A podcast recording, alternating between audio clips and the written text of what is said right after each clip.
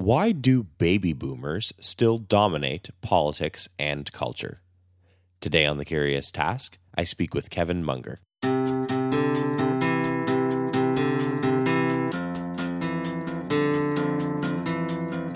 Welcome to The Curious Task from the Institute for Liberal Studies, where we explore economics, politics, philosophy, and other ideas from a classical liberal perspective. I'm Alex Aragona, your host, and today I'm speaking with Kevin Munger. Kevin is an assistant professor of political science and social data analytics at Penn State University. He received his PhD in politics at NYU, where he was a member of the Social Media and Political Participation Lab. If his last name sounds familiar, you might be thinking of Mike Munger. That's actually Kevin's father. We've done a couple of episodes with him as well, so you should check those out. Kevin's latest book is Generation Gap Why the Baby Boomers Still Dominate American Politics and Culture. It discusses baby boomers as a major force in American politics in the 2020s and into the 2030s, a force directly in tension with the shifts in information technology we are experiencing. That book will form the basis of most of our conversation today. Kevin, welcome to the Curious Task. Thanks for having me. I'm excited to be here. It's great to have you on. So, Kevin, we base each episode around a question and go wherever the answers and conversation takes us. Our question today is why do baby boomers still dominate culture? And luckily, of course, you have a book that answers these questions that will be fresh off the presses soon. So I hope today serves as sort of ultimately a, a teaser and a tracing of, of, what you dive into there. And, and ultimately, I do hope it encourages the listeners to go and check out the book themselves. So I want to actually start very broad to really orient people on the conversation about looking at generations and, and this kind of work in the intro to your book, you call attention to two broad, what you call epistemic approaches to understanding generations and approaching questions like the ones you're talking about in the book. There's sort of the positive positivist approach and the historical romanticist approach. Can you explain what you mean by this right off the bat and where listeners should keep their mind at when thinking on questions like this? Sure, yeah. Um, thanks for asking such an apropos question. Right. Uh, I think there are many different approaches that different types of researchers and even just thinkers apply to generating knowledge about the world. Right. And so I am trying to use more than one of them. So I'm trying to be quite explicit about that fact in the book. So the positivist approach is perhaps what people are familiar with when we think of science, capital S, right? The idea of writing out a hypothesis and then testing it using some empirical data is broadly within the uh, purview of the positivist approach to producing knowledge. And so when it comes to thinking about the topic of generations, um, this approach is very useful, uh, but it has some limits, right? And so the question is about the baby boomer generation in particular. And on some dimensions, which I think we can quantify satisfyingly with the positive approach, we can show that the baby boomer generation is distinct from other generations. So, for example, just looking at the number of people who were born in that generation, there are many more baby boomers than were born in the years before or after. That's why we're talking about that generation to begin with. On other dimensions, like the number of baby boomers who hold seats in Congress, for example, we can compare this generation with previous generations and, and subsequent generations and demonstrate that the baby boomers are punching above their weight in terms of the number of seats they hold in Congress. And there are some thorny statistical issues with saying this in some kind of satisfying way. The big difference here, from the perspective of, of the book and how it informs American politics in the 2020s and 2030s is that during that time period, the baby boomers are all somewhat old, right? And there's a very serious statistical problem when we're trying to differentiate between the effect of age and cohort, right? And so, on some dimensions, the baby boomers are distinct in this time period because of their own experience of the world. And in some extent simply because they are old, and everyone who is old has things in common when they reach that point of the life cycle. So this is the kind of perspective that the positivist approach brings to the understanding of generations. The historical romanticist approach is a kind of a, I'm not sure that's a common term, but it's what I've tried to use to explain how I think most people think about generations when we talk about them. So here we don't have any kind of explicit like comparison between generations, but we know the fact that they experience the world in the same way because they're born at the same time, and all of the events of history, all of the media technology, all the cultural phenomena they share in common, and that explains how they think of themselves in the world. Excellent. Thank you for that overview. And it seems that to, to, put a finer point on that, really, like you know, both approaches are important to understanding generations and boomers. Is is what I got from your book, right? Is that you know, of course, there is obviously room for statistics in the positivist positivist approach, but if it does run out of runway, we have to turn to sort of the other type of indicators and, and ways of thinking about things. Yeah, that's exactly right. And so obviously, you know, we don't have that much data about it, and yet we are pretty sure that the way in which people experience the world and their self-conception plays a big role in how they interact with themselves and in contrast to other generations. Excellent. Thank you for that overview. And now, now more into the specific question, of course, that you're studying. Um, and of course, we will get into more specifics about the specific, but I, I just wanted to generate one quick sort of un- umbrella mood, if you will. What, what do you mean when you say, if we're going to explore how boomers quote dominate politics and culture. It certainly doesn't seem to simply mean there's just lots of boomers into politics and of course you see them around at, at starbucks and things. What, what do you really mean by dominate politics and culture? So this book takes a somewhat distinct approach from uh, let's say a lot of social science that even i have done in my in my other papers for example which is to say that we're not looking at a single cause and trying to identify an effect. Instead, the argument here is that there are a bunch of different kind of historically contingent or even random phenomena which have intersected to produce this boomer dominance. So again, the first is simply the number of people who were born during this time period, which is uh, like that happened because of the end of World War II and everyone coming back, and so that's a kind of random event, which caused there to be a lot of people who were born at the same time. Uh, and then, especially in the US, and I should say that the perspective of this book is focused on United States. Um, and I do compare it, the experience of American boomers, to those in other countries to some extent, but I am primarily focused in the US. So during the post war period, uh, we experienced kind of unprecedented levels of broad based economic growth. And so the baby boomers were also, in addition to just being numerous, able to get started on their careers and lives um, in a way that no generation, either before or since, was able to in terms of access to economic success, and in particular, buying houses, which have um, it's an asset which has continued to structure their advantage in the world. And so these kind of advantages, numeric, demographic, uh, and economic are compounded when they interact with the political system. So we look at the rate in which the baby boomers start entering Congress, and the number of boomers who enter the House of Representatives before the they turn 35 is kind of astonishing. And so during that time period, it was a period famously of uh, youth politics, right? The 60s and 70s were famously a, a period in which um, the youth dominated our, our politics and culture. And uh, I'm arguing that's not a coincidence. That's simply because of the boomers' demographic power.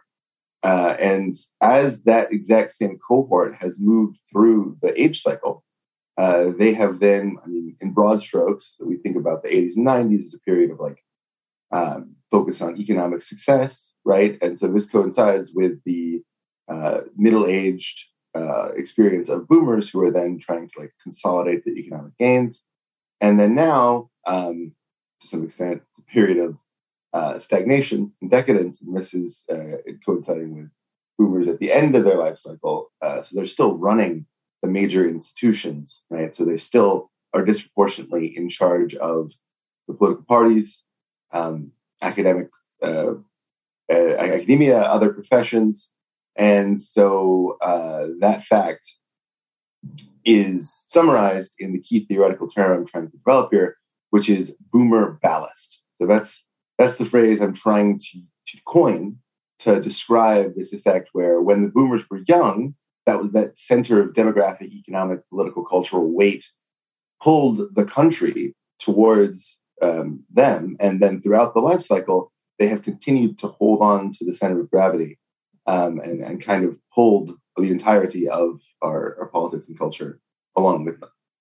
Can, can you actually, and that's, I'm glad you stepped into that because that was going to be the next thought I want to connect up to. Can you actually explain a little bit? Because I found this interesting in the book uh, where you came up with the, with the ballast metaphor and what that is and why you think it, it's a good visual. I, I found it very helpful. So that's great. Okay, yeah. So the one the one concern I had is the ballast, somewhat antiquated word, right? So this ballast refers to the excess weight that uh, ships or hot air balloons or anything that sails um, puts onto the craft in order to prevent it from uh, being so lightweight that it's easily tipped over. And so the reason I think this somewhat silly term is useful is that it describes the fact that we don't want either too much weight or too little. So if a ship has too much ballast, of course it'll sink.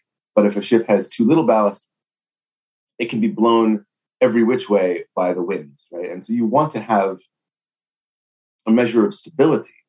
But this stability is also acting as a kind of um, a force that slows the whole thing down.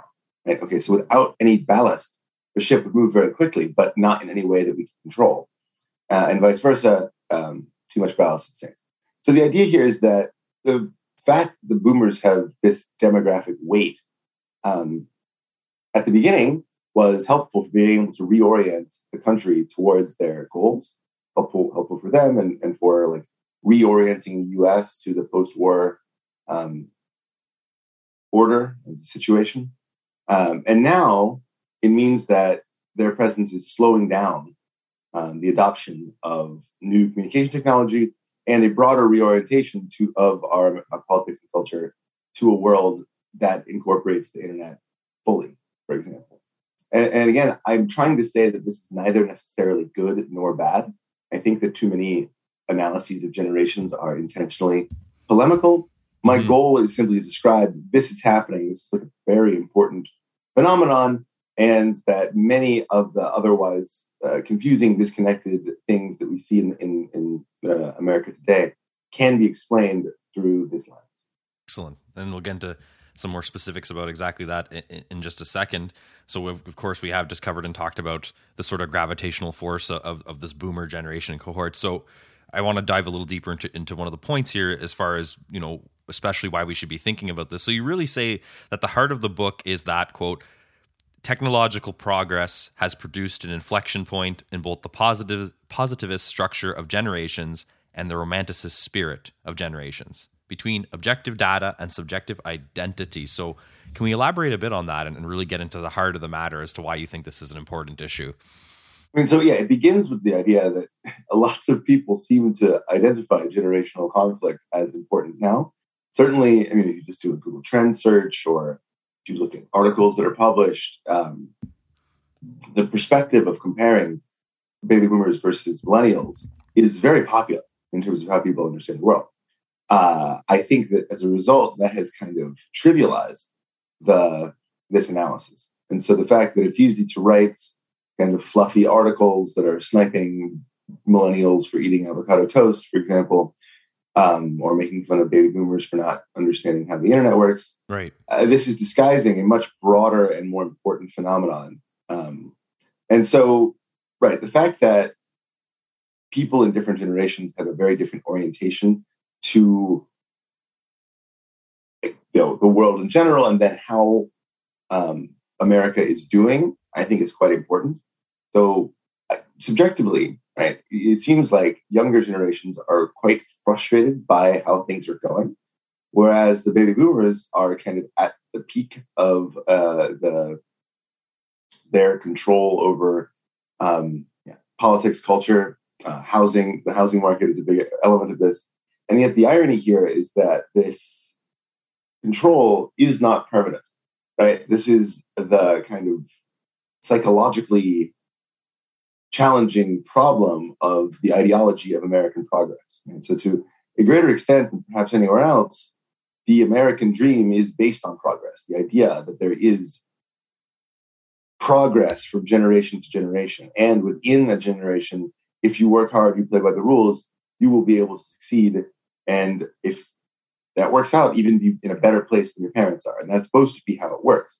And so the, the broader stagnation of macroeconomic trends means that this ideology is not something that younger generations really have access to. And yet, the older generations, um, to an unprecedented extent, did play by the rules, did get rewarded.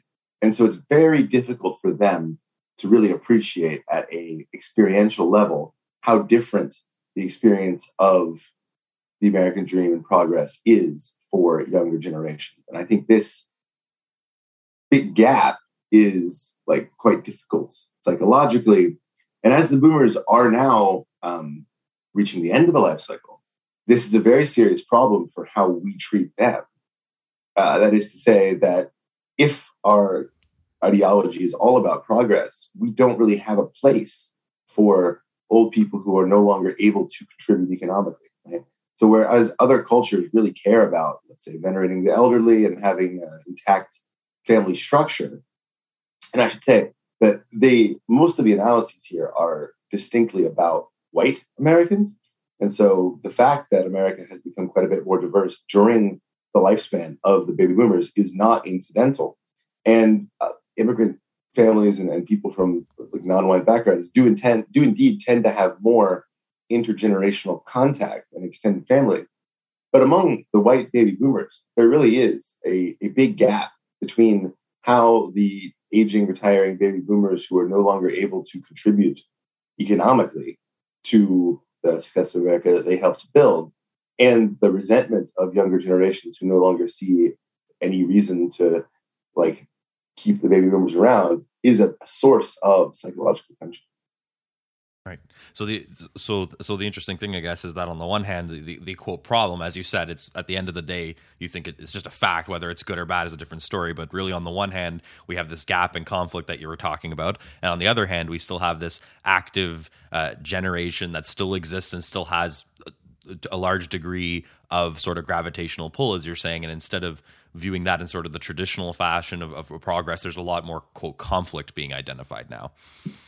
So right, okay, so the this plays out in American politics.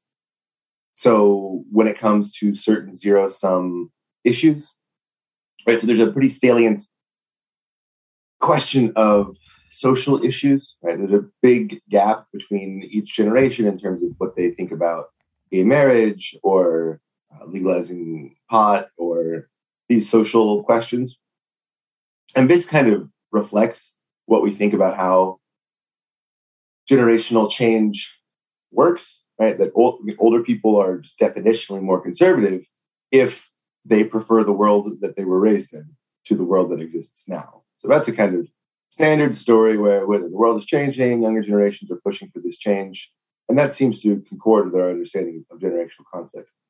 but I think this problem is exacerbated by the fact that there are now a number of extremely salient zero sum economic issues on the table that are about how different generations think we should allocate a scarce government budget for spending on, on, on various topics. So you look at different generations and you say, what is the biggest problem facing your generation? The baby boomers uh, report um, Social Security and Medicare, of course. These are the specific government programs that are targeted at them. And both of them are in quite a bit of trouble because of the demography of the, the age period of today. So these are programs are premised on the idea that there's a certain number of people working in order to pay for the older people who are getting government support. And so as the percentage of uh, Americans who are alive, who are over 65 versus who are working full time, has, has changed a lot. And so we've got a lot more people over 65 and fewer percentage wise people working full time, that kind of mathematically poses a problem for the financing of these uh, programs. And so if we don't do anything, Congress doesn't change how the you know, specific rates for Social Security, um, we're going to run out of money based on the way it's currently financed in the early 2030s. And uh, when that happens, I think there's a pretty clear case that Congress is not going to let the retirees and the uh, economic, sorry, uh, politically powerful baby boomers take a 25% hit to their relatively small uh, Social Security income. They are instead going to change the rules when the crisis appears. And what that means is raising taxes on younger generations of workers. Um, rather than if they had, you know, the, the, these numbers have been obvious for, for decades now. They could have raised the taxes on the boomers when the boomers were still in the workforce and then spread out the cost of financing the boomers' retirement across all the generations. But instead, by kicking it down the can down the road, they are explicitly forcing younger generations to pay higher social security taxes in order to keep the baby boomers at the same level of government spending they expect.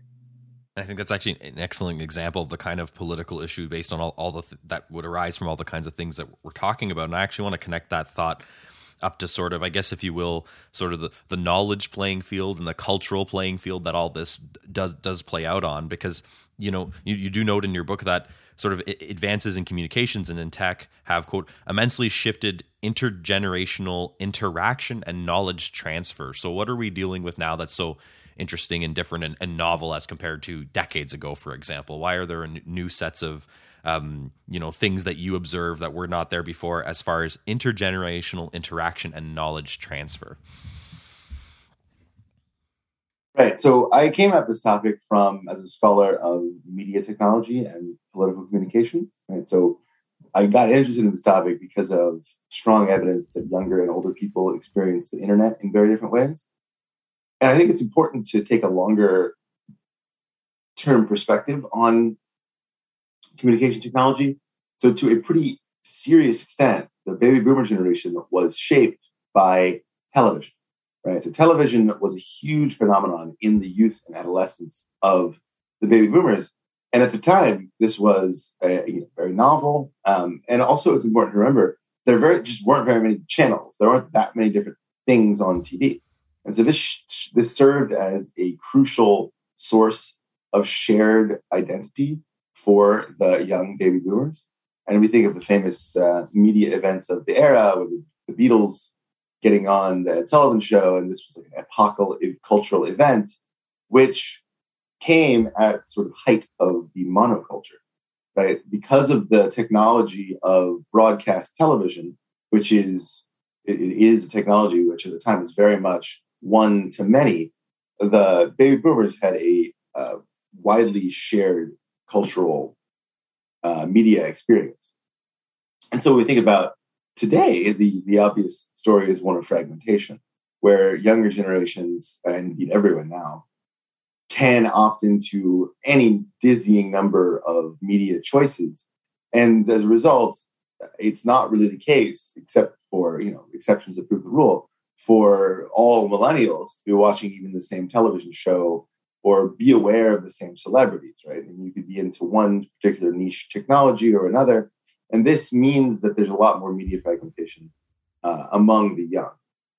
And the rise of social media makes this even more of a problem. So, sure, maybe Netflix is here and cable TV, and so everyone's watching a different TV show. That's that's one thing.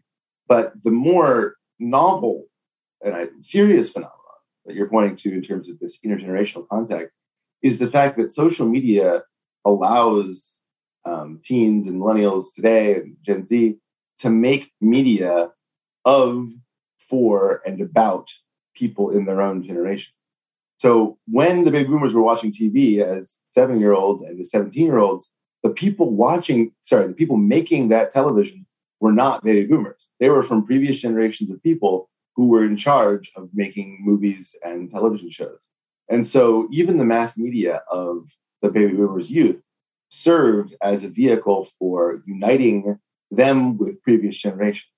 And obviously, before mass media, right, if there was lots of intergenerational contact simply throughout the lived experience of, uh, you know, I, I, live, I'm in a community and I'm seeing people who are from different generations, and um, the, the intergenerational family structure was still more intact. And that served as a vehicle for intergenerational transmission of culture and values. But today, right, if uh, younger people are only watching TikToks made by other young people, that really quickly short circuits this process of the transmission of uh, values and culture intergenerationally. And I think this potentially means that there will be a unprecedented break between the younger millennials and especially Gen Z and all previous generations. I, I sort of feel that we are seeing this play out where like culturally they're very, very far from the world they've inherited. And I think that the, the media technology helps explain why that is the case. And I think that's that's actually an excellent place to take a break. We're going to follow up on that thought as soon as we get back. So everyone, you're listening to the Curious Task. I'm speaking with Kevin Munger today.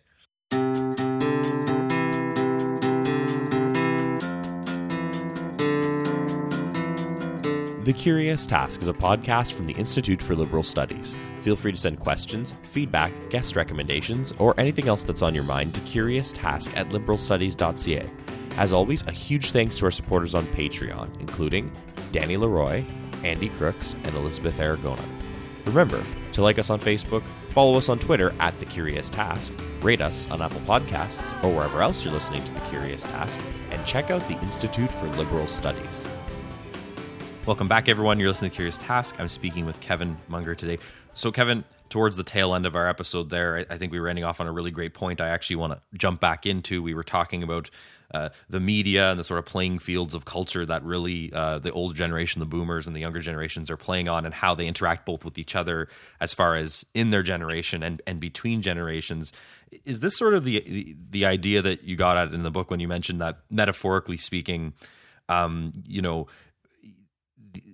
now media and interaction has gone from sort of an aristocracy to a democracy. I enjoyed that metaphor, and I think there's a lot in there. So, is, is that the kind of same idea you were getting at?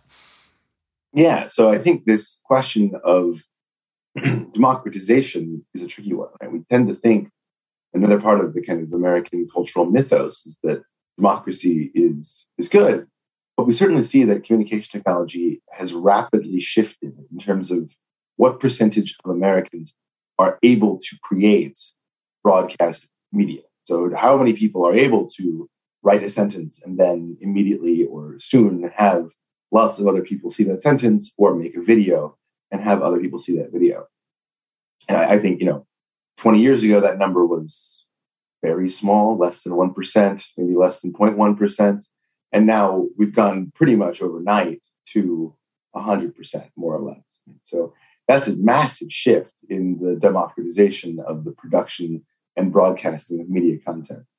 So, in general, not related to generations, but just you know, as a fact of how we experience the world today, I think that's a massive shift. I think that uh, like we are going to be living with the consequences of that shift for the next decades. And I think that even if we haven't identified specific ways in which this affects voter turnout or the kind of things that we usually think about, it is a really important shift um, that will continue to permeate our society and reorganize like the power relationships between producers and consumers of, of information. Mm-hmm. And you, you also mentioned that, you know, culture has traditionally like quote fetishized youth. And i think when we match that with what you're talking about like decades ago when there was that sort of traditional media style plus if we grant you know the idea that you know culture has traditionally fetishized youth you know it's sort of in, in, out with the old in with the new and a lot was geared to appealing to uh to, to, to the folks that were young uh, but now media and tech has put a new new focus on old people, as you were saying in the book, or older people. Is that really just another hallmark of this gravitational force that the, the boomers have as as a generation with lots of people in it? So that's why there's still a lot of um, people focusing their attention and how they're aiming their marketing and so on and so forth to, to these folks. Of course, there is still a lot of focus on youth in culture and media, but it also seems we're dealing with a novel situation where there's tons of information and content and meme factories online or whatever else designed specifically with the the the older generations in mind too as as in and and trying to keep them current and quote modern in their own version of it of course. Uh, yeah so that's a key that's a key point right? And I, so it's certainly not the case everywhere or for all of time has been youth culture but america and let's say capitalism tends to focus on like this dynamism and focus on new things. And this is related to consumer culture, where we're trying to sell things to people as a big part of what our culture is. And so figuring out what these uh, you know, key demographics, as marketers like to talk about, are, are interested in and, and focusing added ads and, and larger media on younger generations has been the experience of, I think, most countries that become more capitalist, and especially the US um, in the 20th century. Right. Uh, and you're, you're right, of course, that there is still a big emphasis on, on youth culture. The, what's novel is simply the fact that there are so many older people, the absolute number over, of, of Americans over uh, you know, 60 is much higher than it ever has been in the past.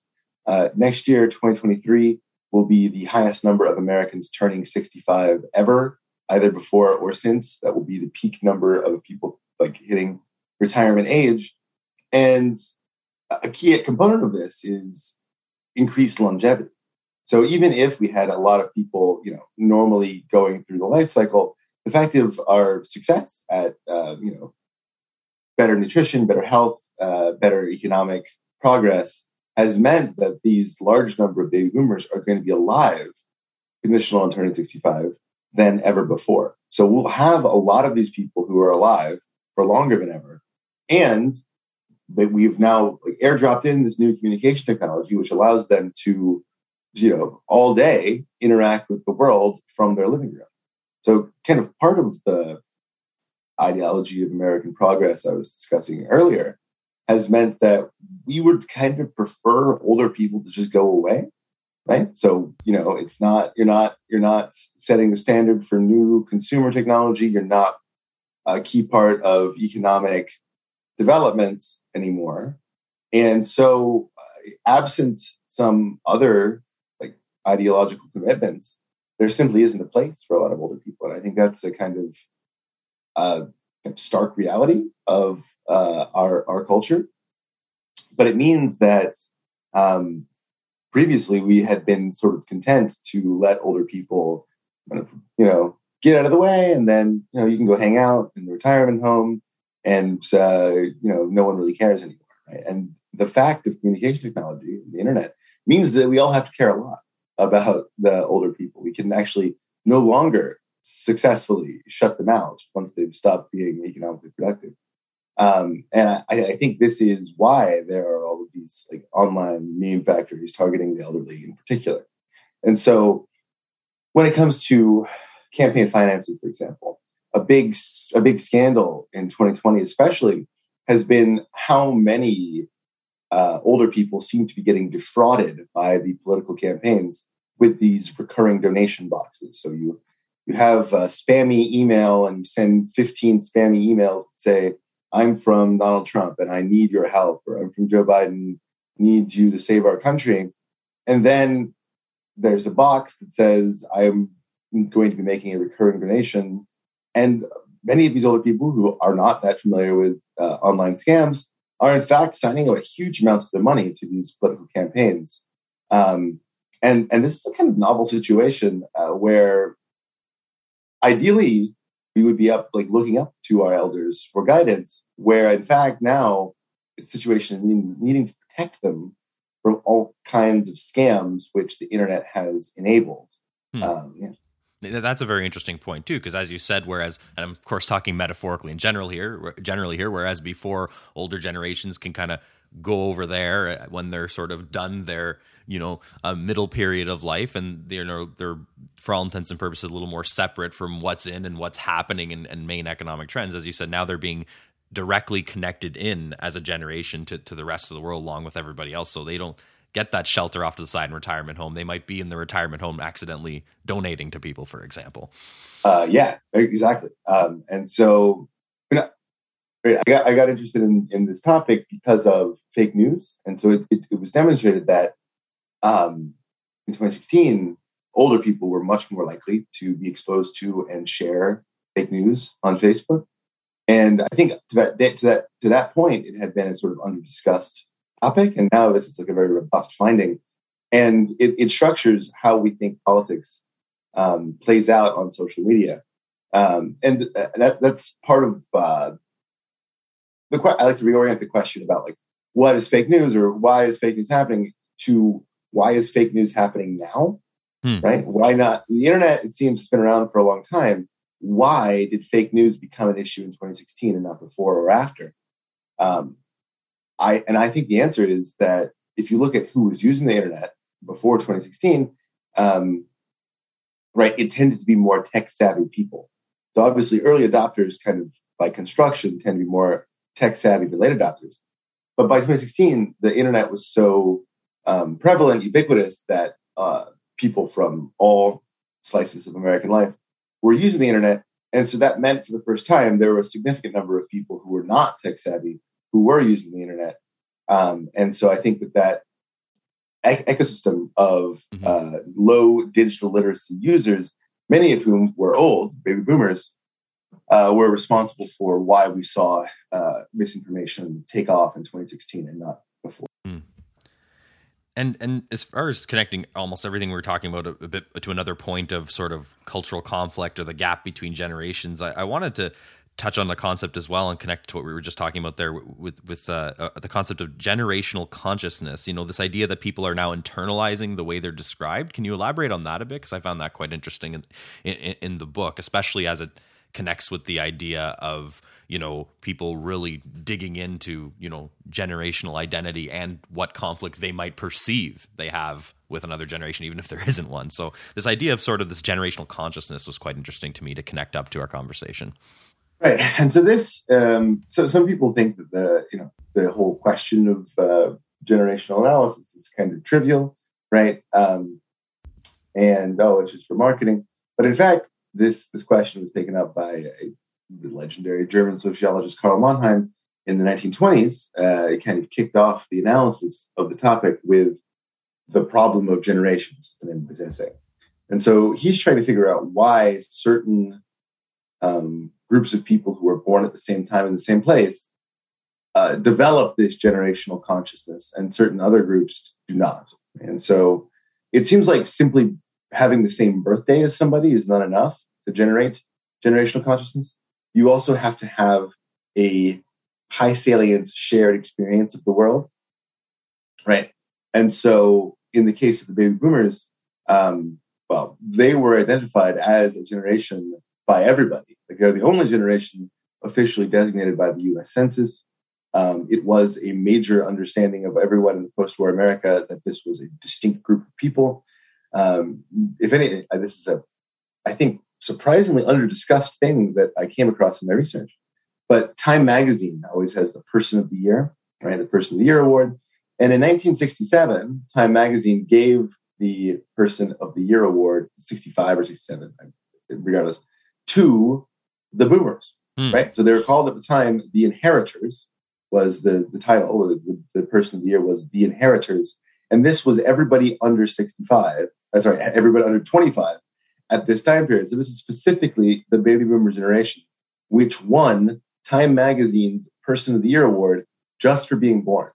Right. And so I think this does put turn on its head right. the whole participation trophy millennials are entitled story right? These people won Time Magazine Person of the Year um, for existing because of their generational identity. Yeah.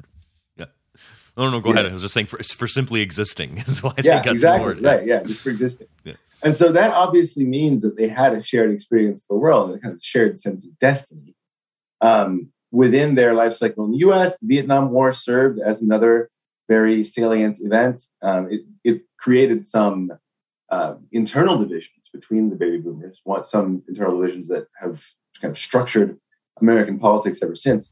But even that uh, uh, contributed to their sense that they were the crucial generation. That like what, however they decided to do things would be how the country did them, right? And so the baby boomers are much higher in generational consciousness than either the silence generation or the uh, Gen X, the two generations on either side of them. And so this is uh, some novel survey evidence that uh, me and my colleagues at Penn State uh, developed as part of the book, right? So we're asking people how much they identify with their generation. And, and in contemporary politics, this, this question of group identity has become quite salient uh, as, an, uh, as a way to explain how people vote, right? And so there's this whole suite of methodological tools for understanding generational identification that we bring to bear. Um, and we show that actually Gen Z is um, the second highest generation currently alive on these dimensions, right? That suggests uh, this is related to my story about how um, media technology is changing the experience of younger generations, right? And so if Gen Z is the first generation to be raised on media about and for and by themselves, this is, I argue, although I can't prove it yet, uh, why this might be uh, another kind of event of shared location, which could contribute to this generational consciousness in younger generations. As far as connecting everything we've been talking about today, and we have explored a lot to the recent sort of large global crisis, which which was the pandemic, and of course, I, I, I want to ask you, you know, what your view is on how the pandemic either affected amplified or changed or you know affects anything that we've been talking about in the way you think about these issues. There's a lot of like you know uh, popular media that the mood around it to me is sort of like well well who would have thought we would have had this much conflict between you know these people think you should be vaccinated not and it's very age based and, and, this kind of stuff. But it, it would seem to me that you might have a different point of view someone that's studying longer term trends and all the kinds of stuff we're talking about. So all that to say, it's more of an open ended question than anything. But I'm curious to your thoughts on how you think, uh, what you think the pandemic demonstrates for what it was, and also the future as far as everything we've been talking about, as you know, as as far as gaps between the generations and so on. Yeah, so the pandemic was a, an, an exogenous way in which like age became very salient, right? And so uh, the fact that you know different diseases have different profiles of effect, and this one just happened to have starkly different uh, lethality levels based on age. And so that obviously made age a, a newly salient topic. Um, but in a lot of cases, this this came with tough political questions about right should we care more about protecting uh, younger people or older people and uh, overwhelmingly we've decided to uh, protect older people and I mean, the fact that this was more lethal for older people made that a kind of obvious choice in this case. Um, but simply doing that did call attention to this the reality of zero sum conflicts, right? And so, whereas I think many younger people would have preferred fewer restrictions, right? Younger people, some of them felt, well, this is actually very not like unlikely to hurt me personally, and I'm being asked to sacrifice two years of my life um, from from doing you know radically changing my work habits, my my socialization habits, largely to protect older people. Um, you know, personally, I think that this was like a you know an ethical thing to do, but I think that it's a, a, certainly an open question, certainly an open topic for debate, and one that raised the salience of these kind of intergenerational decisions um, in a way that I think will play out when it comes time to talk about, for example, in the U.S. right now, student loan debt is a big topic related to um, serious zero sum mm-hmm. conversations. Mm-hmm. And, and that's another one too that you know of you know of course there are people talking about the economics behind it and so on and so forth, but at, at the very surface level, a lot of that where people fall in this online or at least on social media a lot of it either leads with or ends with people throwing out some note on their generational identity behind it either it's the stereotypical boomer you know arresting their opinion on the fact that you know pay back your loan you, you damn kids or it's the younger folks thinking that the boomers are ruining everything. The that sort of generational consciousness tinges that whole conversation. It's certainly not all about straight up economics when it comes to student debt right? Yeah for sure. I mean and this kind of reflects the psychological element i was talking about earlier which is you know if if the baby boomers lived their life and they went to college many of them took out loans and paid them back and so it, it's really very difficult to, to tell someone your, you know, your experience the world, your, you know, you, I know that you had this experience, but it's not relevant anymore. Like the world has changed mm-hmm. and your experience is irrelevant is a very difficult thing to say. So if we're debating abstract policy questions where nobody has any kind of lived experience, we can say, well, I don't really, I don't really know. I could learn this or that fact to change my opinion. But the question is sort of like, how can we change someone's mind if their mind is quite set because of their own decades long experience of the world. And so I think this disconnect between the reality that the boomers lived through and the reality that, that millennials are, and Gen Z are living through now is really uh, challenging to bridge this gap. Um, and so this question of the fact that just like, yeah, uh, the number of hours you have to work at minimum wage to pay off a, a normal four year degree has gone up like hundreds of percentage points in this, this 40 year period. Mm-hmm. Um, you can say that, but it doesn't really resonate. Uh, it, it's very hard to make an abstract point which will say, actually, the world is so different from the world you grew up in that your experience is irrelevant. Toward, towards the end of the book, too, you make this sort of point because, and I want to connect that back to the idea of like the sort of generational conflict gap, you know, a bit of that quote culture war, if you will, all that to say, you, you make a point to sort of write a sentence to say, like, look, ultimately, uh, you say the boomer culture will not be defeated, but it will slide in, into irrelevance. And I think that's just a fact of li- uh, of life ultimately. But I sort of wanted you to elaborate on that a little bit more as far as where we're we're going from here and the kinds of things that you think will happen in the future. You know, you also call attention in that same section, if I recall, to we have a year of massive retirement statistically coming up. Uh, you know, uh, and so on and so forth. So as far as where we go from here into the future, where this gravitational pull of this this boomer generation, what, what do you see for it? Right. Um, so the key intersection between media technology, technology and retirement is that when people retire, they start to consume a lot more media, right? And so, insofar as kind of demand creates its own supply, this is going to change what kind of media is being produced. Mm. So, one of my favorite analyses in the book is looking at the age of movie stars over time, right? So, we look at we think about movie stars being young and glamorous, right? And it turns out that right when the baby boomers started to retire, the median age of movie stars, that is, people who are in the top five billed actors and actresses in movies released per year, starts to go up dramatically, right? And so the cultural objects that are being produced are increasingly targeted at the baby boomers who are numerous and have a lot of hours to spend mm-hmm. consuming media. So it's younger generations are creating their own media, right? They're they're living in a media environment which is kind of starkly age segregated, and older generations are just going to continue to watch the same kind of media that they've been consuming, you know, print, um, uh, cable news, and and other kinds of media products uh, as they age. It, they, and this, the, but the percentage of Americans that are in this group is going to, going to continue to decline right? So they're going to be a little age bubble at the top in which they're trying to sort of keep things as it were, whereas the younger generations are already moving on to their own novel uh, media environments.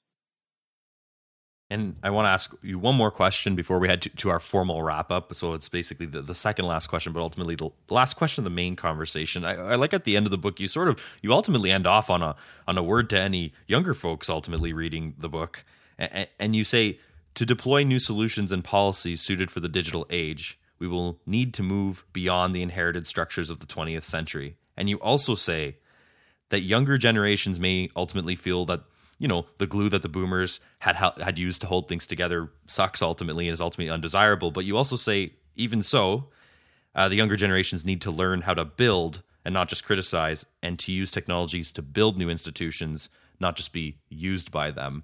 And I kind of just want to end off here for you to elaborate and explore why you thought that was such an interesting and important point to really end end with, because ultimately, of course, we're heading into the future whether we like it or not. So that's that's really what things are about for the younger generations. Yeah. So this, I think, ties it back to this idea of ballast, right? And so the baby boomers running these institutions still, like you know, both political parties and um, higher education, law firms, etc., and also just like local civic institutions being run by this exact same generation of people. Like a lot of that is built on their specific social and and uh, yeah connections, um, and so they are to a large extent holding the country together.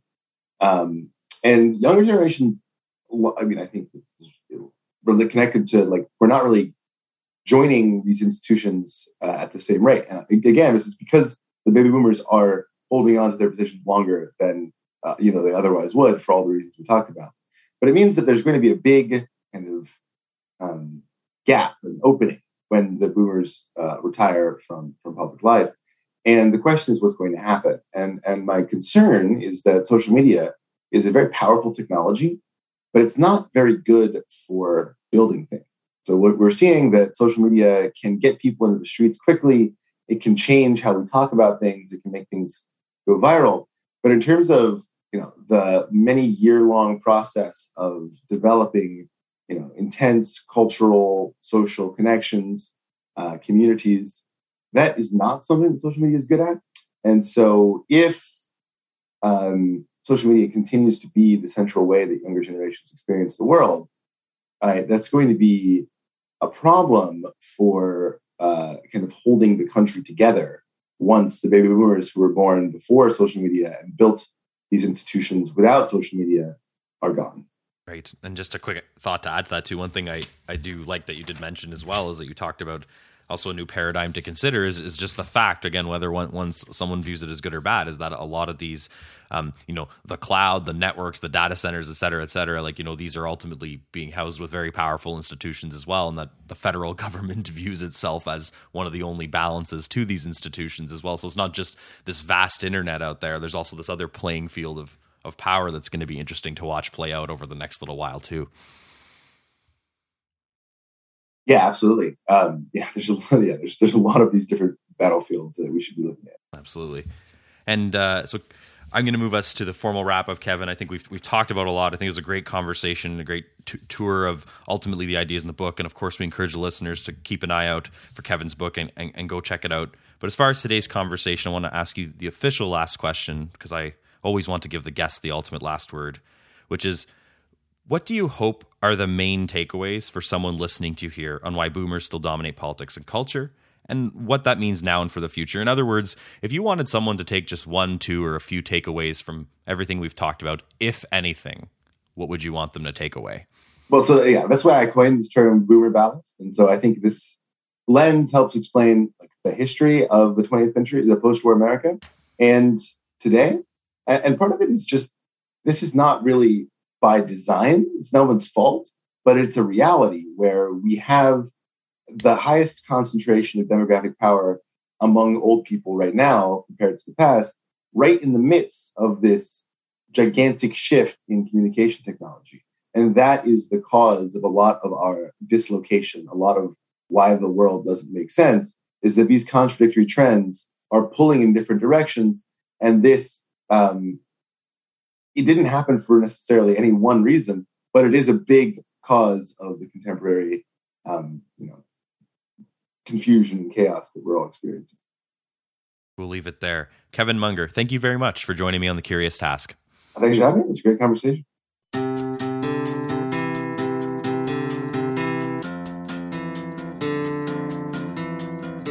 The Curious Task is a podcast from the Institute for Liberal Studies. This episode was produced by Alex Aragona, Sabine Elchidiak, and Eric Seguin. Our executive producer is Matt Buffton. The music you hear on the podcast is by Lindy Vopnfjord. You should check out his other stuff online. The Curious Task exists today because of donations of time and money from those creating it and listeners like yourself. Check us out on Patreon and find out how you can support us and get access to exclusive offers. I'm Alex Aragona, and thank you very much for joining us on The Curious Task.